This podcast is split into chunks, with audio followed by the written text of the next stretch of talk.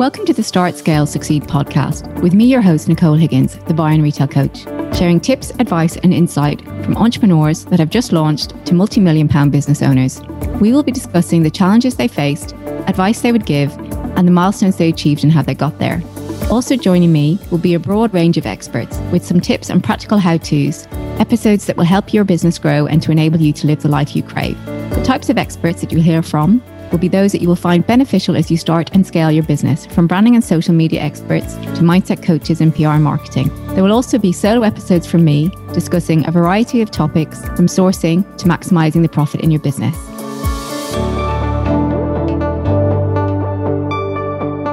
What happens when a company imitates your designs and can you fight it? This is one of the topics I'm going to be talking today with Cara Sayer, founder of Snooze Shade, who took the big boys to court and won. Cara, thanks very much for joining me today. Thank you very much indeed for having me.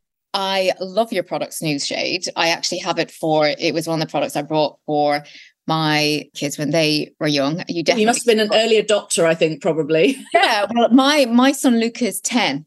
Yeah. So you were like it's a 13 year old business. So basically you were like one of the early adopters. Great. And and hopefully then, well, I'm definitely one of the early advocates. I was like, yeah, everyone has to buy this product. Yeah. But tell me about how the brand started and a bit about your background as well. Yep, sure. So my background is I spent my early career in PR marketing or PR mainly actually and events management and for example, I worked on the launch of the National Lottery, which was back in 94. 99, I launched Tesco online shopping, which was always quite funny when I rang up some of the magazines and they'd be like, Oh, I don't think any of our customers, our, our readers uh, would like someone else to touch their tomatoes. And like now, when you look at it, like, you know, what, 24 years on and everyone's like buying anything they can online, it does. And at the time, I, I was sitting there thinking, Well, I think you're wrong but uh, yeah, so I launched that, and then I worked with the team. We we launched um, eBay and Amazon in the UK when it was just a book warehouse in Slough. This is again all back in like 99, 2000. And then I went to work for a magazine publishing house. So I worked on some of the like Good Housekeeping, Prima, Prima Baby, House Beautiful, You and Your Wedding, and a few others. And then I became events and sponsorship manager for Prima, Prima Baby, which was lovely. I enjoyed doing that. I used to do the Prima High Street Fashion Awards, which used to raise money for breast cancer, a breakthrough breast cancer, they were called. And I just love that because that I've, I've always liked to be able to sort of give back somehow. So I did all that. And then I went to work for another company where I got headhunted for a more corporate role. Again, well, all the other jobs were corporate, but this was like sort of a, even more corporate. They were hideous. I'm afraid it was an old old boys club. I just was like, no, I'm not doing this. So I, I killed myself nearly for a good sort of seven or eight months. And then my my now ex husband, who I'm very friendly with, said to me, leave. And I was like, well, I can't leave. It's a high paying job. And he went, yes, you can. So I was like, okay. So I left.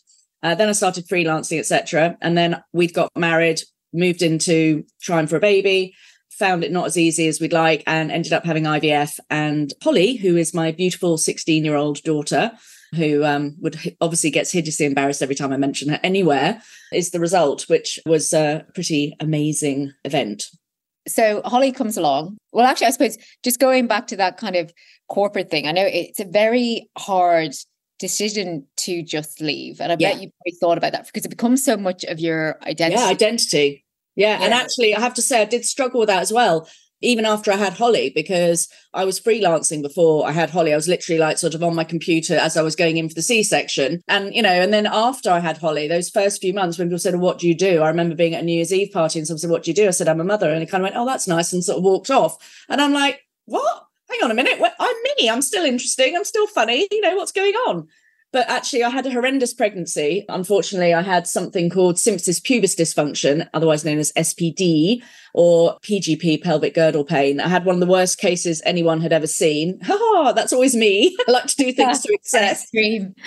Exactly. So I was in a wheelchair for nearly nine months, pre, which is why I had a C-section because I had actually had a uh, home birth planned with whale music and uh, midwives at home. Oh, that, that, went out the window, that it? went out the window quite quickly. And so what actually happened was, and the reason I invented Snooze Shade really was because I was so excited about being up and about again that as soon as I was able to start walking, which was Holly was born at the end of October, and I was sort of up and around again ish probably like February, something like that. January, February is when I was sort of able to walk. I had to learn how to walk again because I was walking like a crab because my hips had gone all, you know, so Shakira, the hips do lie. And um, anyway, so I uh, had to learn how to walk again, which was which was fine. It wasn't that didn't take me that long to get back into the literal swing of it. But then I wanted to walk everywhere. I was like, oh my god! I have to stop you a second. Go on. I'm learning to. I had to learn to walk to walk again, and that was fine. That was okay. That was fine. Jesus, you must be some kind of resilient powerhouse to have gone through all of that, and then oh, if you hear some of the stuff I've been through with Snooze Shade, you'll know that I am. I mean, I think resilience is one of my key personality traits and has had to be throughout my whole life. So I think it's just something that comes very naturally to me. So I do tend to poo poo it, I know, but it's just because for me, it's completely normal to get thrown into shit and come out smelling of roses. So purely due to drive, refusing to give up, and being bloody stubborn. So, yes, exactly. So, anyway, so I had to learn how to walk again. And I was very excited because I had the pram and Holly. And I was like, right, we're going to go walking, like, because I'm walking again. And, and, and unless you've lost the ability to walk and then get it again, you, I mean, now I don't go for, I was being very healthy recently and going for walks all the time. And I've had a few issues with the business, which I'm happy to discuss. And so I stopped my, my daily walks. So, you know, walking is really good for you. And I was like, right. So I used to go, right, we're going to go to Sainsbury's, going to buy the stuff for breakfast. And we're going to go to Sainsbury's and we're going to buy the, you know, because it was about a mile and a half walk each way.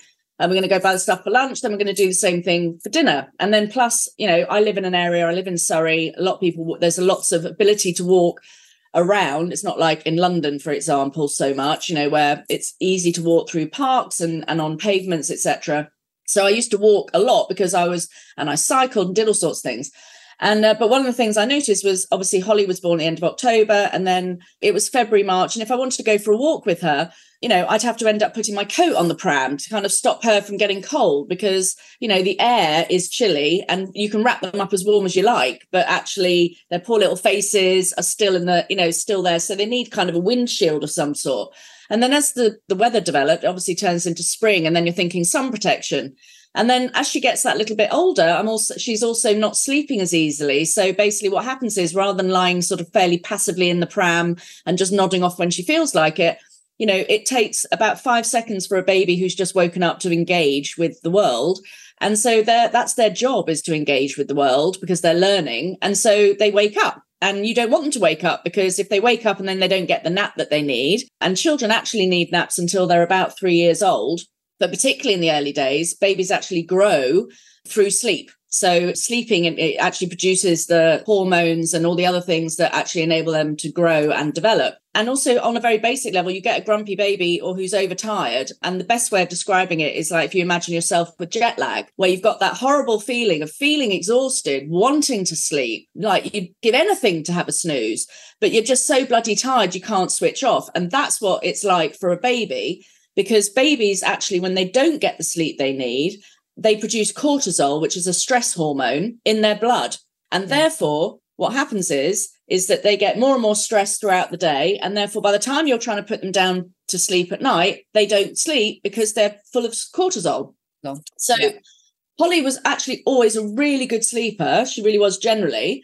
But also I wanted to do things as well. And and you know, for example, one of the things I wanted to do was the buggy fit classes, but they always took place slap bang in the middle of her nap, uh, her morning nap. And so I had to make that choice, which was do I have a grumpy child later or do I do this for me? And at the time, I didn't have anything that helped me do that. So I remember being out, and it is that sort of, you know, that light bulb moment. I was out with a whole group of friends. There was about six of us all from an NCT group sitting around having lunch etc and the babies must have been they were all pretty much in stroller seats so they were all sort of sitting up and so they must have been about seven or eight months or something like that so it was probably like may june 2008 after holly was born and I just thought, why, why don't we have like a blackout blind? You know, because everyone's putting like muslins and cardigans and blankets and all that sort of thing over the pram. And uh, and I'm thinking, why don't we have something that's like the blackout blind for the window that helps babies go to sleep during the day? It would go over the buggy. So my initial concept was actually something I actually called it the buggy blind. That was my first kind of concept of a, a name. And I then went out and I bought what I now know to be completely ridiculous fabric. So I bought some cotton, which was completely wrong because it would swell if it was if it was warm and and wouldn't dry out if it was wet and all the rest of it. And I sort of made up a prototype, and I've still got it somewhere. It is around, and it was absolutely completely shonky. I mean, you would never use it, but that was my sort of basic concept. And then I asked a few people and they said, Oh, yeah, no, it's a good idea. And I was like, oh, Okay, well, a few people have said it's a good idea. And this was, remember, this is like 2008. So pre sort of Facebook mum I think it was Net Mums was um was very popular then locally so I sort of posted in a few groups saying what do you think of this idea and other people who were strangers said oh that sounds good so I just started thinking well how do I develop this and then as I said I used to work for a magazine company and when you get the freebies on the front of the magazine, you know, like the sarongs, the lipsticks, the makeup bags, etc., I actually used to help get those for the baby magazine I used to work for. And I knew that safety was very important because everything, you can't have a freebie on a magazine killing a baby. That would really be very bad publicity completely. So I've always been completely obsessed with safety because I think around by this point, I think Holly had had a febrile convulsion as well, where in the pram when we were out, and which was very, very scary. And I was always very paranoid about her temperature because, you know, if it went up, you know, she could have another incident, etc and uh, and by the way, it had nothing to do with being in the pram, and it had a, we had a coat over because it was the middle of winter when it happened. It was snowing, and I'd actually put a coat over the pram, and the doctor said no, it's nothing to do with the pram being covered. It's purely a viral infection, and that's yeah. Etc. So, but it just made me very very aware of temperature. So I contacted an old friend of mine, said, Oh, who's doing the cover mounts for Prima Baby? They put me in touch with a lady who has a company where she sources promotional products for really huge brands. And I went in and saw her, and she actually lives in the town next to me randomly. And the the place that she had her office was in the place I went to school when I was like really small, all very quite local, which was weird. And she had four kids, and I said to her, "This is my concept," and she was like, "This is genius." And I was like, "Really?" Like is it good do you think? She's like yeah absolutely. So then we started working on prototypes and you know i didn't invent the wheel. I took other products that did something similar but not the whole thing and and then pulled it together and then tweaked it. And you know the end product is completely my design but like i don't think anyone invents the wheel really. Like everyone's always working on the basis of starting off from often it's the lack of something in a product that creates the product then- but without the lack in an existing product you can't create the product you know so yeah. it's it's quite funny when people sort of you know people get very excited oh you've invented something and i mean again i'm a bit i'm probably a bit blasé about that because i'm like yeah i have but it's funny i don't really think of it as inventing in many ways although i suppose it i mean i'm a problem solver so um, I got diagnosed. I think I said earlier, I got diagnosed with ADHD, which is why I jump around like I do in January, but a bit late in life, unfortunately, at 51. You know, but the thing is, is ADHD, a lot of things with ADHD suddenly made sense because ADHD people are very good often at problem solving. If you give me a problem, I solve, I'm like, right, how do I solve it? How, how do I get around this? You know, I, I've never, I don't tend to go through walls. I go under them, around them, over them, whatever. And so for me, this was a problem that I had, and I genuinely believed other people must be experiencing this problem too. And therefore, that's what's always given me the oomph to kind of carry on when times have been tough. And I mean, now, 13 years later, you know, still every day we get messages through on social media with people going, This is a life changer. It's a game, yeah. you know, it's a lifesaver. It's a game changer. And, you know, I think people forget my company is looks big but it's really small. I mean i'm in my office in my garden. I have a team of lovely people. I've got a team of about four people who work with me all part-time. And you know those messages really at various points in in the last few years have really been the things that have kept me going. Like yeah. that's what adds to the resilience level. Is like the the belief that i'm doing something that helps other people.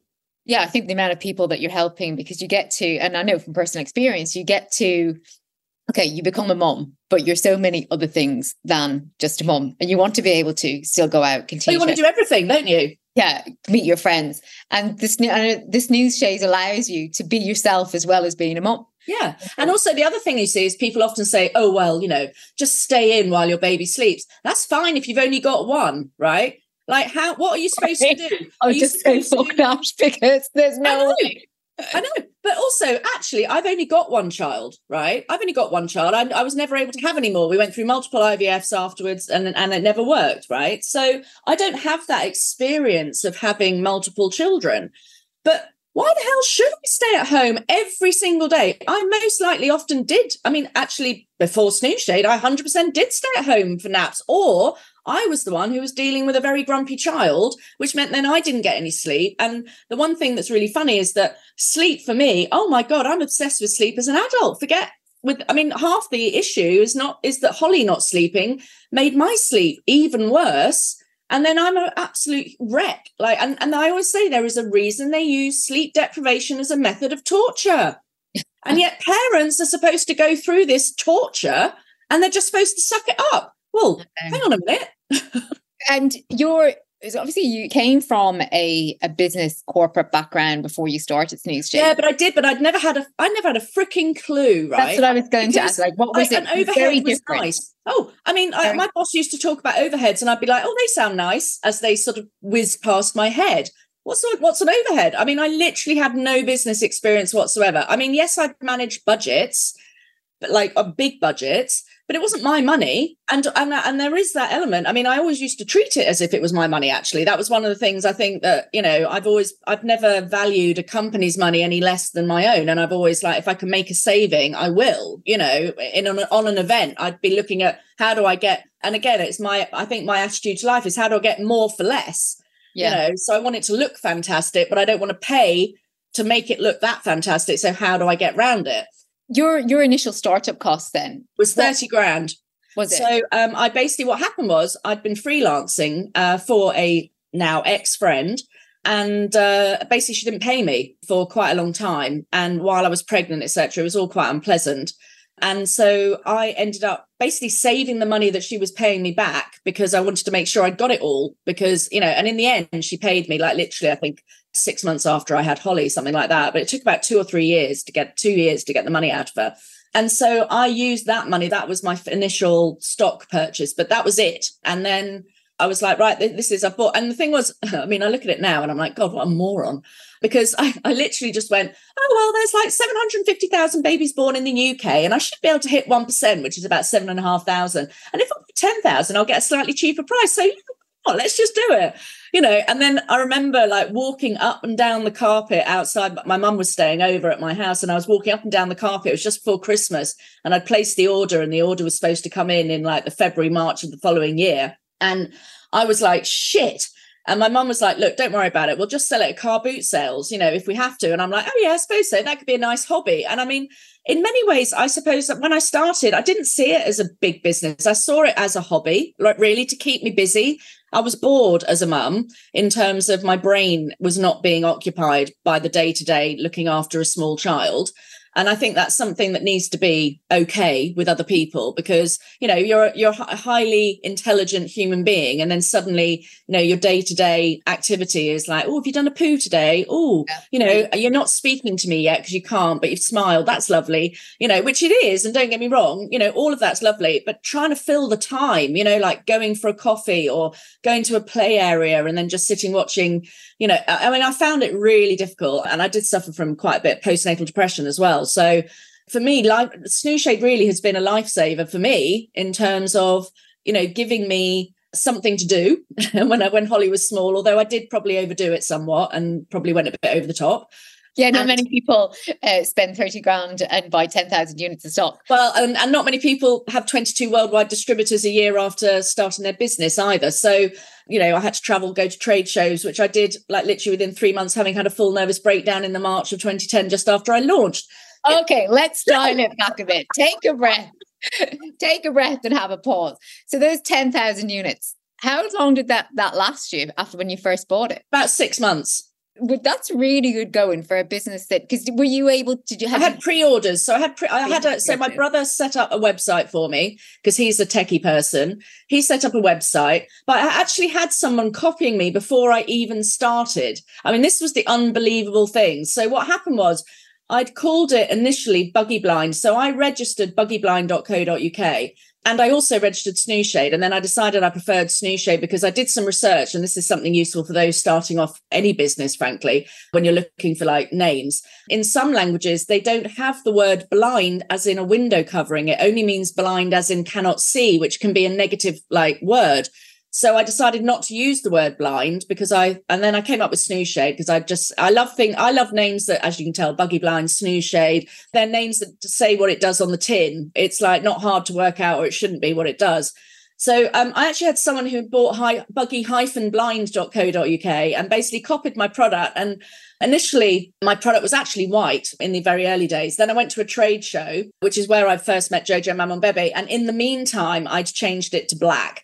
And I hadn't actually revealed that publicly anywhere, but this other company was selling their product, Buggy Blind, and uh, for 19.99. And I was planning on going in on 14.99 because it while I'd been developing the product, another brand had come on and sort of started launching a product that was similar. It was a kind of sun and sleep shade. And that's when I was like, oh shit, what am I doing? You know, like somebody else. And they're like a proper brand, like a distributor who'd created a product and they'd launched it before me. And I was like, shit. So I thought, well, I need to match that price. But actually, then when I went to the trade show, I spoke to lots of people. And that's what I would also say if you can, if you're starting a product business, go and speak to other people in the industry because they will share with you. And one of the things I got told was that your product's too cheap for what it is, because in comparison to the other product, that's like a piece of draped fabric. And mine is stitched, seamed, elasticates, straps, Velcro at the time I didn't have a zip in the front. And then that was a suggestion someone made was to put a zip in the front. I was like, oh yeah, actually that's a really good idea. How else can you check in? So this other company was copying a product that didn't exist anymore. And then when I then did actually come back and announce what was going on on my website, I was like about to be stopped by Jojo Maman Bebe, Mothercare, John Lewis, boom, boom, boom. And then they just disappeared.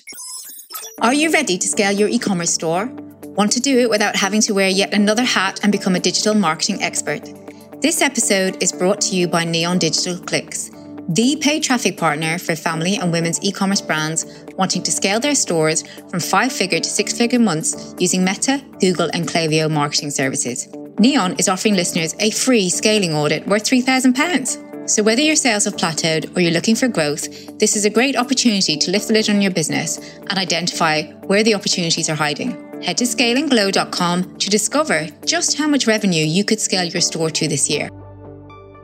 Tell me about that then. You said, you know, you had 22 distributors in the first in the first year. Did all did the retailers find you at the trade fairs? Is that where you or were you approaching them? How did that kind of mixture of all of the above? So fundamentally I went to trade shows, so I made a lot of contacts, got a lot of contacts, stalked people. So I mean I stalked John Lewis I stalked Mothercare and uh, Jojo Maman Bebe. Actually, I still I still work with them now, although I have pulled out of the majority of retail uh, due to the fact that the margins just aren't really good enough, unfortunately, and it's just not financially viable. But it was great in the early days to be stopped by like John Lewis and Mothercare, and then I and then I got a, a distributor for the UK, and then it was into Asda and Tesco and Boots and you know all everywhere. And then I went to K&J, which is a, a German-based, or it's an international trade fair for children and baby products in the September of 2010. That's where I started picking up the other distributors.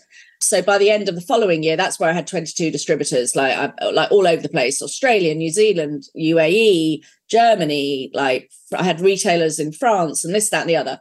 And and from and I know it's that was your your very early days. So getting the product out there, getting it seen, getting it known, now it's a name in its own right. It's a very established brand. Before we started recording, you talked a little bit more about being more profitable and what do your sales channels look like now versus when you started out in terms of how have you reduced your retail partners? Okay, so what I what I'll do is I'll tell the story of why I went out of retail because that's fairly critical, which is I was getting divorced. Okay. So in 2014, my ex and I were getting divorced, and I had to look at the business in a very different way because obviously I was married, he had income, I had income. It was not a lifestyle business, but sort of verging on it. You know, it was profitable, making money, etc. But I spent most of my money, if I'm honest, reinvesting in the business constantly. And then obviously in 2014, I was like, shit, I'm going to be a single mom. I've got to look after my daughter. I've got to put a roof over my head, etc., etc. So I started looking at all the numbers and I just realized that, yeah, it looked great. And I was everywhere. But like the margins on selling to a distributor are absolutely ridiculously low. So, you know, you sell 50,000 units and you're making a pound a unit, one pound 50. So I was like, no, I just can't do it. It's like because they need to sell it at a price that they can then sell to the retailer at. And the retailer wants minimum of 50%. Usually it's around a sort of 42% margin. People like John Lewis want 60% sometimes. You know, other retailers want want more than that. So just to ask you, what kind of percentage did the distributors need? Well, the distributors need about 20%, I think, to make it worth their while. Right. Okay. So, you know, you're looking at 50%, 20%. I'm left with 30% and I've got to pay for the product. So my margins were really small and I'm putting in just as much work as I am like if I'm selling it more direct. So I just, uh, what happened was I actually saw some Facebook ads which were talking about selling on Amazon and like how you could sit on a beach and listen to Amazon ching chinging away and how, you know, and we were selling on Amazon. And the interesting thing was, uh, my distributor had been selling on to to vendor on on Amazon, and I'd been number one bestseller since launch in 2010. So Snooze Shade has been number one. in the UK since launch and has pretty much never lost a number one position. Having said that, the amount of money I make now versus the amount of money and profit that I make then is, and also the volume as well is is immense. So what happened was I actually just said, look, I'm really sorry. I had to say this, and I had a wholesale distributor as well. So I had one doing majors and one doing wholesalers, and then I had other distributors all over the place. And I just said, look, I'm really sorry, but I've either got to do this direct more or I close the business. So lose lose for you, I'm afraid, one way or the other, right? And I, I, had, I was, I've always been on very good terms with people. I don't believe in being a dickhead in business. There's no need to be nasty, etc. And um, so, you know, they were, and they were lovely. You know, they were like, yeah, yeah, yeah, no, I get it, I get it. And so then I started focusing on Amazon and how I could make Amazon really work for me, rather than what I'd been doing historically. So I started studying how Amazon works and looking at globally expanding without distributors and doing it more directly. So and that's that's where it changed. And what would you say now in terms of sales channels from a percentage point of view? What percentage is direct to consumer, you know, through your website? What percentage is Amazon and then other retailers? Right. So other retailers is hardly anything at all, frankly. Yeah. And direct to consumer in the UK, now you're asking because um, average. I'm not, not no, no, I'm just trying to work it out in my head. And mental mass is my worst thing. It's why I spend a lot of time in spreadsheets with formulas because of the fact I can't process numbers. I'm slightly dyscalculic. So it is about like so interestingly, and again, this is about focus, which is that what happened also was I decided that I wanted to grow the business more off of Amazon. So what happened was Amazon grew very, very well, but actually i don't have any control over the brand on amazon really other amazon controls your brand on amazon. And i wanted to grow the business. So that's hence why i've got facebook ads now because i've got ripped off over the years by people telling me they could make sales for my brand and they were useless they didn't understand it. I've now got a fabulous agency, Neon Digital, who actually really deliver on making the money I spend on Facebook deliver in sales. I've also got someone amazing on SEO who, again, is very focused on driving traffic. Now, sometimes what happens is that traffic will go to Amazon, right? Because I'm an Amazon whore, right? So if I want something, I've, I've got Prime, I want it tomorrow, I don't want to wait around. But there is also a lot of people who like sporting brands, and I love them. Thank you very much, because I do make more money that way because Amazon takes about 34 to 42% of my margin in fees, advertising, cost of shipping, etc. So when people say, "Oh, can I have a discount on Amazon?" I'm like, "No, because I've got to make some money. You know, I've got to pay my pay my bills." But on my website, I, I you know, we usually have like a 10% off discount offer, etc., that we can do because I can afford to do it. But now the website's probably about quarter, possibly, of Amazon turnover, and it's pretty significant in the UK. But as I was saying to you before we we started recording, I've just in June in July I started looking at my numbers more closely and I'd, I'd been a bit lax in actually studying my numbers. And I'd also changed accounting systems from Sage to Xero a few years ago. And I used to know Sage inside and out.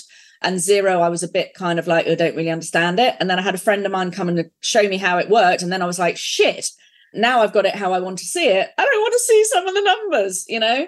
So, for example, I've been selling in the UK on Amazon, the US, Canada, and Australia. UK and, Australia are actually okay. Canada, I'm, i think I've actually made a loss in Canada this year. And uh, in the US, uh, my sales have plummeted. Unfortunately, not due to somebody like a big retailer copying me, but due to a lot of small basically it's the chinese factories are copying my what was my best selling product in the us which is the cover for travel cots and because of the fact that the list, I know why they're doing it because the listing was launched in 2013. So they know that if I've got a patent, it'll have run out and I can't do anything about it because patents only last 10 years.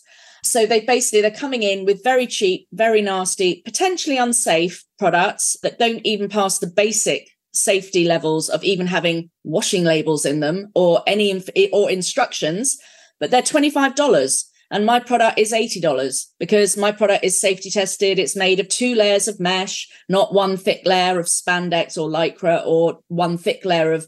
Unfortunately, it's so frustrating to see. But what it's made me do is go, okay, fine. Right. Well, what are we going to do? So I'm just pulling down in the US, shutting Canada down because if people want to buy it in Canada, they can buy it from Amazon.com in the US, which is what they used to do. And then I'm putting my thinking head on and the UK is doing well. The brand is growing. People are more aware of it, whereas obviously in the US, less so, and Canada. And so I'm putting a bit of effort next year into the US brand building and working on other products rather than the travel cot cover, working more on the stroller sunshades because those the Americans are not quite so into protecting their children from the sun, frankly, as we are. But I've also got a few other new product ideas, a few different ways of spinning products. I'm bringing one new product in that is a redo of one of the products. And I think once that is done, I don't think I'll need some of the other products in other markets. So that'll make it more focused in those streamlining. But in the UK, everyone will always have access to everything. But now I'm streamlining to like three products in Australia, four products in America, none in Canada. And it's really hard because you know, there's an emotional element and possibly ego as well of like being able to say, yeah, I sell in like the UK and US and Australia and Canada and oh yeah, great. But actually, the reality is, I'm I'm not running this business so that I can sit and have a, a big lot of compliments thrown at me. I'm running it so I can put food on the table. And it's ridiculous to be running a, a have a part of the business that's actually losing me money. So I think this is what we all have to do. Sometimes we have to be really harsh. We have to, and I, am boy oh boy, when I talk about spreadsheets, I have. I mean, I tell you what, the scary spreadsheets. And one of the first things also I did is I had to renegotiate with my manufacturer because I was like, the cost of goods is too high. And basically, unless we get the price down, right? And some of the price increases over the last few years have been a bit weird. I was like, unless we get it down, I, and I did that. I said, look, I'll pay what you're saying you want for the next year, but I will then spend the next year finding a new manufacturer. I so, think you know, those honest conversations are really important. Um, I mean, you and, would have been in a position where you're putting a decent amount of volume through, exactly, know, so that you're able to have that open conversation. I think with when you're working with manufacturers like that, it is kind of black and white. And that's the kind of approach that you need to have. It's like, right, we'll agree to do this for the next six months, but just so you know, this is what's. But actually, I didn't have to do that. So they came back, you know, renegotiated. Which is often, which is often what will happen, you know. Yeah, you, of course, because they don't want to lose the business. Because I'm like, you'll have me for a year, but that's it. You know, I'm off then. And the other thing as well was that I became a little bit more logical. I think because, like I was saying, I had no clue about business. I've learned everything I'm doing, I've learned by doing it or listening to other people or picking things up and deciding what I think will work for me and what will work. I, I have no, I don't have a an MBA. I'm a pragmatic person. I'm pretty practical. And like I say, you know, I've always been very focused on keeping costs down to make money, as in like when I was running events, cut budgets down. And I think I probably just didn't do that with my own business because it all seemed to be going like the numbers in terms of turnover. And, and the irony is one of my favorite sayings is turnover is vanity and profit is sanity. And yet I was clearly insane because my profit levels were crap, right? Yeah. In some places. So, you know, it's like, wow, you, like my favorite saying, I'm completely ignoring it, you know? I know. And sometimes when it's your own business, you can be a bit blinkered a little bit. But let's talk about the copying. I know you mentioned Chinese brands doing that a little bit on your product. a lot, US. not a little uh, bit, uh, a, lot. but You've, and that's actually harder. That's actually harder to deal with than than the other ones I've dealt with. Quite discreet, is it? Not discreet, but it's quite. No, uh, it's not. It's uh, covert, I suppose, in terms of right where are they getting it from, who's it actually doing. But let's not talk about the small guys a minute, even though I know they're probably having a big impact. Let's initially talk about when the kind of copying obviously it started from the very beginning but you've taken the big boys to court and won. Well i haven't actually so i do, I do have to i didn't take oh, them to court. I took them down the legal route. There's a difference. Right. okay. So when this was when when did this was 2019 easter 2019 i can remember it well. It was easter weekend and the thing is, what, what people forget, what big companies forget, is that we're people and our customers are people. And when you're nice to your customers, which we always are, I mean, like my team, we bend over backwards for our customers. I, I my customer is my king queen. I without my customers, I don't have a business. And I, you know, it's one of the things that frustrates me the most about big retailers is that customer service recently over the last few years has oh. gone to shit like absolutely gone to shit. And people are always blown away by what we do because i'm all like i will message like someone messages in at like 11 o'clock at night and they've got a problem. Even if i just say i've got you we'll sort you tomorrow like that's what i will do just so that someone knows that a human being like rather than all this ai chatbot crap as a real human being we know you'll be okay. Anyway so one of my customers sent me a picture of a product that was in the aldi baby special promotion offer and um, it looked amazingly similar to my product, even in the style of the photo that they'd used, the lifestyle picture. It was almost an exact copy. And to be fair, when it first happened, I was actually just scared more than anything else because I was like, shit, what the do I do now? Excuse my French, but I do swear a lot. And uh, I was like, oh my God. So what actually happened was uh, it started developing. And like, for example, first of all, we could see that they had this image, lifestyle image, and it was a sunshade. It was also half the price of mine, yeah. of the one they were copying. And then it came into the shops. Sorry, no, it went into online properly. So then we could see a bit more of it. And I was like, okay. And then when I actually bought it for the first time, and there is actually a video on YouTube of when I first went into store and saw it, because I was like, oh my God. And literally, this was shown on the BBC One show. There's again, there's a, I, I did an interview for, with them where we went through it, and word for word, other than the mentioning of the fact it was invented by a mum, it was the same copy. They'd used similar, uh, they'd used my icons that I'd had designed for me. My mum and I had written the copy together and then I tweaked it and finalized it, etc. Even the way everything was like, it just was, you know, you can watch the, the one show clip and you'll see. And I was like, just sat there like shit. And as it evolved over like a week or so, I was posting on my personal Facebook page. And my personal Facebook page, you can't access, it's very shut down. But then a friend of mine took a screenshot of on my personal Facebook page and posted it on Twitter. And I was like, shit, what the hell do I do? I'm like, in hell, like this. This is just unbelievable. I was like, I was really quite cross with the friend because I was like, yeah. this was on my private Facebook. But actually, then what happened? I was like, well, you know what? Actually, somebody's just put that into the into the public domain, and it wasn't me. So you know what? Fuck it. So I basically I did like a little image and I did like a this is my brand, which is award winning, safety tested to the max, mum invented, blah, blah, blah. And this is the retailer brand and it's half the price. Don't know if it's been safety tested, you know, blatant copy, etc., etc. and started tweeting it. And then we got quite a lot of traction from people retweeting, etc. And then quite a few journalists picked it up and that's where I got like I was on Channel 5, I was on the BBC One show, and I think I was in every single major UK newspaper in the country.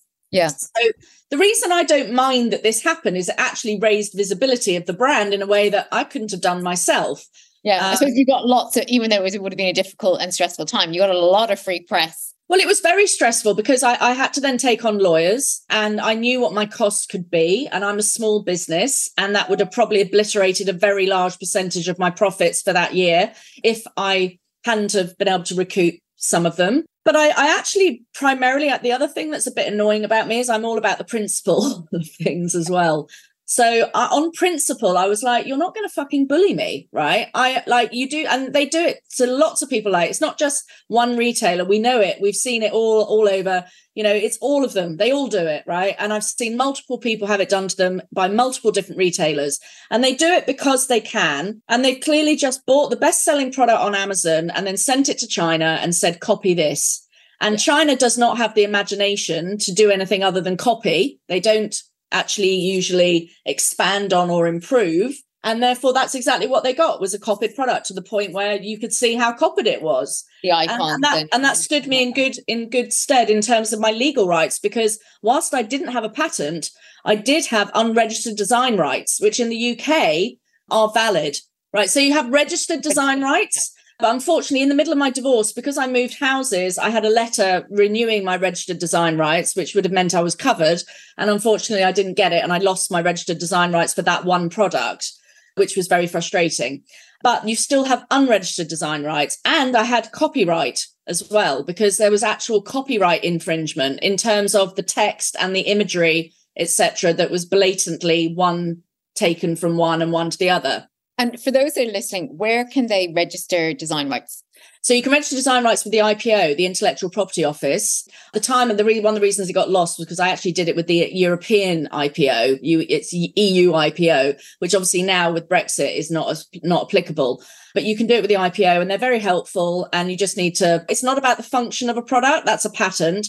It's about the look and design of the product. So obviously, making a product that was almost identical in terms of like literally you could see if you put one next to the other they were identical yeah. you know it, it was the, there's a myth that if you change seven things and then oh, that's bollocks. No, that's bollocks. I know, I know, yeah. I know. But like, I, I, suppose with yours, they didn't even change one thing. But there's that, that myth that if you change seven things, but that's not true either because you. Well, uh, to be fair, it can be less than seven things for a patent. That's the problem. Yeah. And also the other thing is, is you actually, I mean, I'm I am quite an expert on IPO as well. So I actually did a, I've actually created a course that is how to trademark your product because I got asked it so many times. How do I trademark? And it's actually quite easy if you understand what you're doing.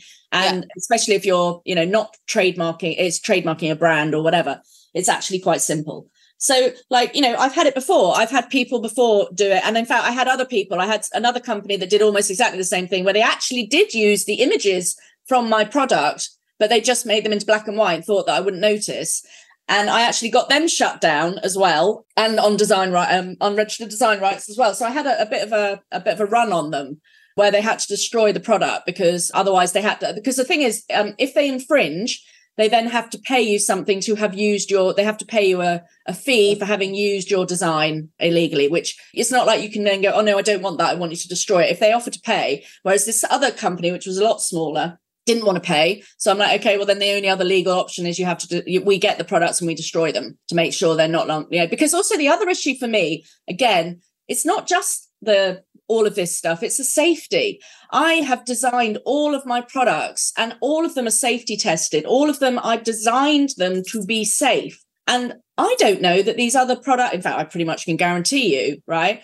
I've tested my products for things like direct suffocation and CO2 rebreathing, which has cost me thousands, right? I can guarantee you a product that's costing whatever it is and is only selling one product of that kind will not have done those tests. And yeah. they're probably selling a product that has one thick layer of fabric which will not be air permeable which is what my products are so for me it's actually it's not just about protecting my brand it's about protecting other people's babies because yeah. you know i can't guarantee that they're taking the same steps that i do and tell me then more about so you it blew up on Twitter, you were all over the press. What happened then with that particular retailer? You approached them. You my lawyers, my lawyer. We had to. This is the other thing. What they do, and this is the same for all of them. I've, I've this is not just my personal experience. I've got many friends in the industry who've gone through the same processes. And what happens is the big boys ignore the little people. Okay, mm. so what they do, they've all got internal legal departments or on call lawyers that they use all the time. And so your little person has to pay a lawyer to send a letter to the big boys, and then the big boys ignore it. So then you have to pay, the little person has to pay your lawyer to send another letter. And guess what happens? They ignore it. And they will carry on doing that until the end of time because there is absolutely no incentive for them not to do that. So the only way you can actually t- get them to take you seriously is to threaten to go to court. To do that, you have to prepare all the documentation as if you are going to court. So that cost, getting barristers involved, you know, solicitors, etc., is quite immense. And so how many small businesses are going to be prepared to do that? And I think fundamentally this is one part of the legal system that is very fucked up because I actually think it's wrong that a company can just ignore another person's legal letter because yeah. it's all based on who's bigger than who, who's the bully, who's right? The, yeah, and who's got the bigger ball? Not the bigger who's ball. Got the, who's got the bigger budget, right? Yeah. Yeah. But the thing is, at the end of the day, is that most small businesses don't have 20 or 30 grand to throw into a legal case, which they're worried they might not win because who knows? It's not always a definite, firm right. like case. But the point is, there's no mediation, there's no like incentive. You know, like when you get divorced, before you're able to go to court, you have to do mediation or have tried to do mediation before you can then progress to the next level. And I think there should be something similar for businesses, you know, which is that if you've got a claim, the very least you should have is an, is an initial mediation, which should be, again, literally, this is the case. What, what's your answer? Because if you'd have said that to this company, they wouldn't have had an answer because they have blatantly copied it. you yeah. know, and it would have been settled a lot sooner. And th- so it didn't go to court. So you would have set you settled out of court and came to an agreement. How long did that whole process take? I can't remember exactly. It was either eight. It was either eighteen months or over two years. And you've had continuous infringement, haven't you? Yeah. You've had quite a lot.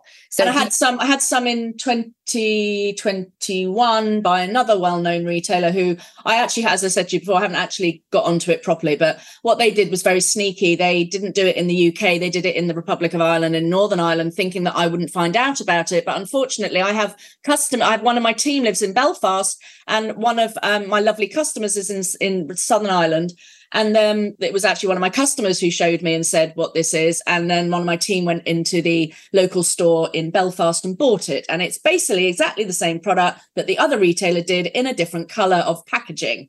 I just can't understand how. But why would you do that? They've, seen, they've researched your your brand. Obviously, they will have seen your brand, and you. Whenever you Google you, the issues of copyright and what you've gone through, they come up you know, and who you've, you know, the legal route and stuff like that that you've done. So they know they're heading for a fight. But but to be honest, it will be a buyer that's in the office has probably not done that. Never done any research but as soon as you approach them, I think that they'll be like, okay. Oh no, we have approached them and they're still no, ignoring. They, oh, are they? Oh, have you done yeah. that?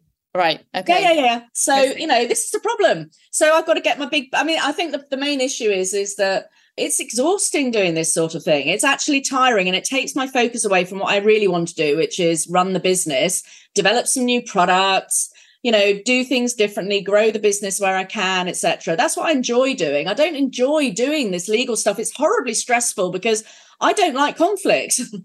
and I don't like the idea of losing like quite significant sums of money in legal fees, you know, but I've got to take that chance.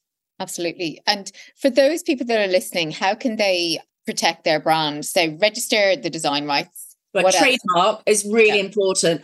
And one of the things that people often forget about is trademarking in China or in the country in which you manufacture, but particularly China. So in China, if you manufacture in China and you don't have a trademark, somebody in China could potentially trademark your product and then you will be banned from exporting your own product because you don't own the trademark in China. Uh, you can be stopped at uh, docks. So it's vital that you get trademark in China. And I think, I'm not sure, I think China, I have to double check because I haven't looked at this for a while. I think China is part of the Madrid Protocol.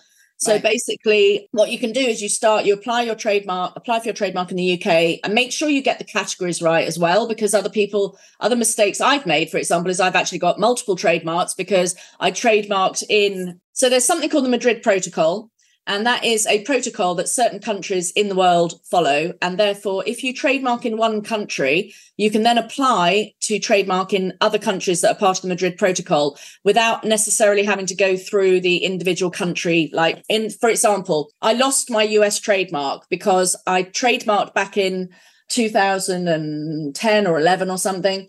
And in the US, there's a slightly different rule, which is that you have to show after five or six years that you are using that trademark. And if you don't, then you lose the trademark. So I was sitting there trading, thinking I was fine. Went and checked because I regularly go and check on trademarks every like year or something just to make sure like um, I need whether I need to renew something or do whatever and I suddenly saw that mine was deceased. I was like, fuck. So I ended up getting in touch with a contact with the lawyer, and the, the lawyer was in the wrong. Um, and they were supposed to have renewed it, and they didn't. So I then had to reapply. So I've now got a new trademark, which is quite expensive. Canada, same thing. I've, I've got a new trademark there.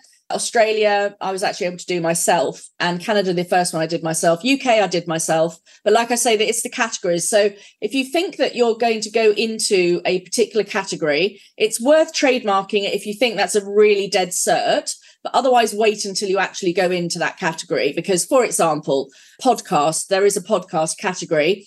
You could trademark that name, although but there are generics and non-generics and all the rest of it. So you could trademark that name, but if you then wanted to do a magazine or a teaching course or something like that, that's a separate category. So if you think you're going to do a course and you're going to do a podcast, make sure you trademark in podcast and course. But what can happen is somebody else can come along and say, oh, hang on a minute, like McDonald's restaurants, let's, it's a classic example, right? You've got McDonald's farm, McDonald's restaurants. So McDonald's farm is fine because McDonald's restaurants aren't farming, but McDonald's has got training, for example. So you, if you're one, if you're called McDonald's and you want to, you've got a training company, you can't call it McDonald's because McDonald's does genuinely have a training arm and has trademarked that term. So you'd need yeah. to come up with something else. So all of these things when you're doing trademarks just take into consideration and then just make sure that those categories are all then apply them in the countries where you think you're going to go because realistically you're probably not going to go into south korea north korea or whatever right? Or moldavia or some other fabricated country. But the us is potentially a strong place for products. Europe as well is a strong place potentially for some products etc so just think like when you're doing it in the early days, the Madrid protocol makes it easier to apply because otherwise what you'll have to do is if you don't do it within I can't remember what the time frame is, but if you don't do it within the time frame, then you'll have to do all of those trademarks as fresh applications within that particular country. Some of them you have to use a lawyer, like the US. You as an outside of US resident, you can't put a trademark in yourself. So then you have to pay the legal fees that go alongside that. And so for people that are talk about design rights, trademarking it, anything else that well, patents are valuable particularly if there is something genuinely unique. However what i would also say is that sometimes what people people get a patent but they're not actually patenting something. They're patenting a part of the product. So if you can someone can change that part then actually then they can get around it. And patents are really expensive, like to yeah. process. So and quite um, hard to prove to get through. I think it's, it's a it's a it's quite a lengthy process. It's a lengthy process. I mean, you know, it is great and it adds to saleability. So having a patent, for example, as a business owner adds value. It's all part of your IP like stock, if you like to say. Yeah. So you know as much think of it think of it as added value you know if you're ever thinking of, of exiting your business or selling it then you know it's things that add value to the brand because it means that no one else can call their product Snooze Shade because I've got Snooze Shade trademark in Australia, New Zealand, Canada, America, like UK, Europe, etc. And from a business point of view, what do you want to stop, start, and continue doing? Well, so I'm as I think I said, um, I worked out that Canada is stopping because I'm not making any money, and in fact, I'm losing it. So that vanity one is gone starting, I've got some new ideas for products that I want to do. Some that are kind of special needs, which I think is really interesting because again, it's about I love to help people. So it's that if I can help more people, I I will if if I can. Um, and then other products, actually, I think I'm opening my eyes a little bit more to kind of what I'd call complementary products, which is I know that people buy certain products when they buy my my brand, and some of them are not like branded products; they're just a thing and therefore i'm going to sell that thing because if they're going to buy it they might as well buy it from me rather than from someone else so not you'll buy in that brand, so you'll sell your own brand. It's not well. a brand. It won't be a branded product. I mean, that's the point. It'll just be like you know, like a car. I mean, I'm thinking of doing car window shades, for example. Yeah, um, yeah. You know, there's lots of car window shades out there. Mine will be different because I, I don't like a lot of the car window shades that are out there. Yeah. Um, but there will be other products which I could buy off the shelf and literally just put my brand on, which you know I know people will be buying anyway, so they might as well buy my one yeah no so making that increasing that transaction and then and then also focusing i think sometimes focusing more on what works. So for example the uk works. And i think you know one of the things that is great about you know is that it's a homegrown business obviously. I'm i'm british. And you know what's really interesting as well is because i've been around such a bloody long time i mean I mean, it is funny because there's, of course, there's got to be room for growth. Because if if I was actually selling to all of the parents of all the babies that are born in the UK, I wouldn't be sitting in a quite cold garden office in Walton on Thames. I'd probably be being interviewed by my uh, in Barbados villa while I'm having a manicure pedicure. You know, I mean. Absolutely. Um, so the business, and but you see, what I think the fundamental thing for me that makes me want to always continue doing Snooze Shade is it gives me a lifestyle that I love, which is uh, funnily enough, I was chatting to my daughter this morning. I was like, "Darling, was I a bad mother? Like, you know, or you know, have I like like not spent enough time with you, etc." She's like, "Well, it does annoy me that you work so much because she said it's the fact you work out of hours that annoys me so she's like you know you'll be there and you'll be but you're not there because you're focusing on a customer who's like you know needs and i said darling but if it's a customer i have to answer them if i'm if i'm awake you know i, I like have to just let them know that they're okay you know and that we've got them but the other stuff i said actually if you think about it i said i've dropped her off at school picked her up from school i've never missed i've missed one school play because i had to go uh, on a work trip you know, and we I have actually spent a lot of time. Yes, I might have been not always 100% there, if I'm honest, but I was physically there. And that for me is actually what makes my whole business worthwhile. And like she's just in the middle of doing her mock GCSEs at the moment, and she wants mummy to be around. So I've stopped I'm not doing any international work trips this year until she's finished her exams in like June, July.